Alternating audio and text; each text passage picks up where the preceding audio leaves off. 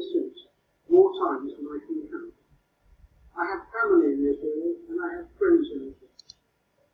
One of them fought in the wars of 1956, 1967 and 1973 and was wounded in two of my times.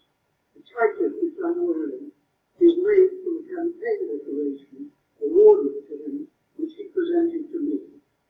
I've known most of the Prime Ministers of Israel, starting with the family of the Prime Minister. Meir was my friend. So was Yigal Allon, the Deputy Prime Minister, who was a general who won the Negev for Israel in the 1948 War of Independence. My parents came to Britain as refugees from Poland. Most of their family were subsequently murdered by the Nazis in the Holocaust.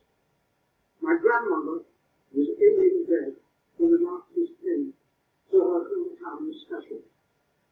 German soldier shot her dead in her bed.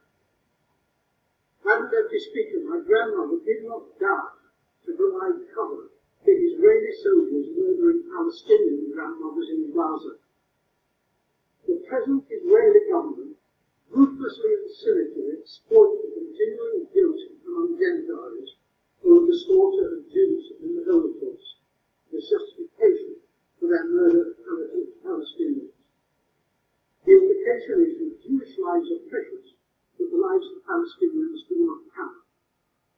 In Sky News a few days ago, the spokesman of the Israeli army, Major Leibovich, was asked about the Israeli killing of, at that time, 800 Palestinians. The total is now 1,000. She replied instantly, Five of them were military, 500 of them were militants. That was a reply of.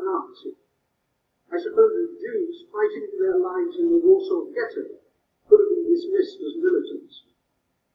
The Israeli Foreign Minister, Tzipi Livni, asserts that her government have no dealings with Hamas because they're terrorists.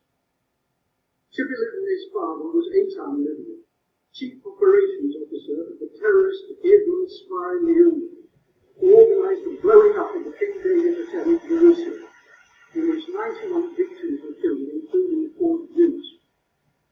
Israel was born out of Jewish terrorism.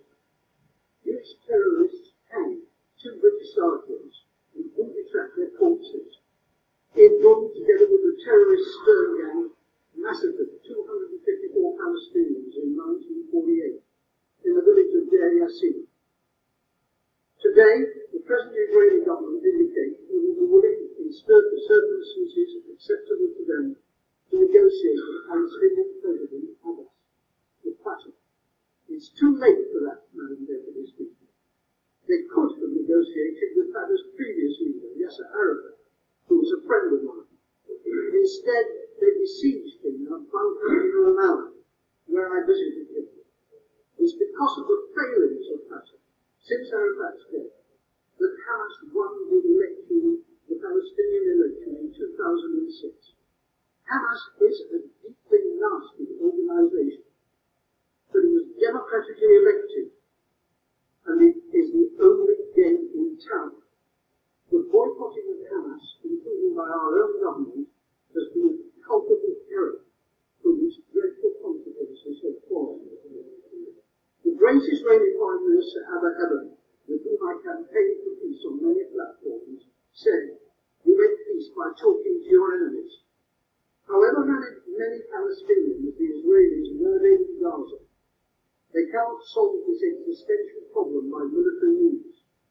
Whenever and however the fighting ends, there will still be one and a half million Palestinians in Gaza, and two and a half million more Palestinians in the West Bank who are treated like dirt by the Israelis, with hundreds of roadblocks, who were the ghastly denizens of the illegal Jewish settlement, harassing them as well.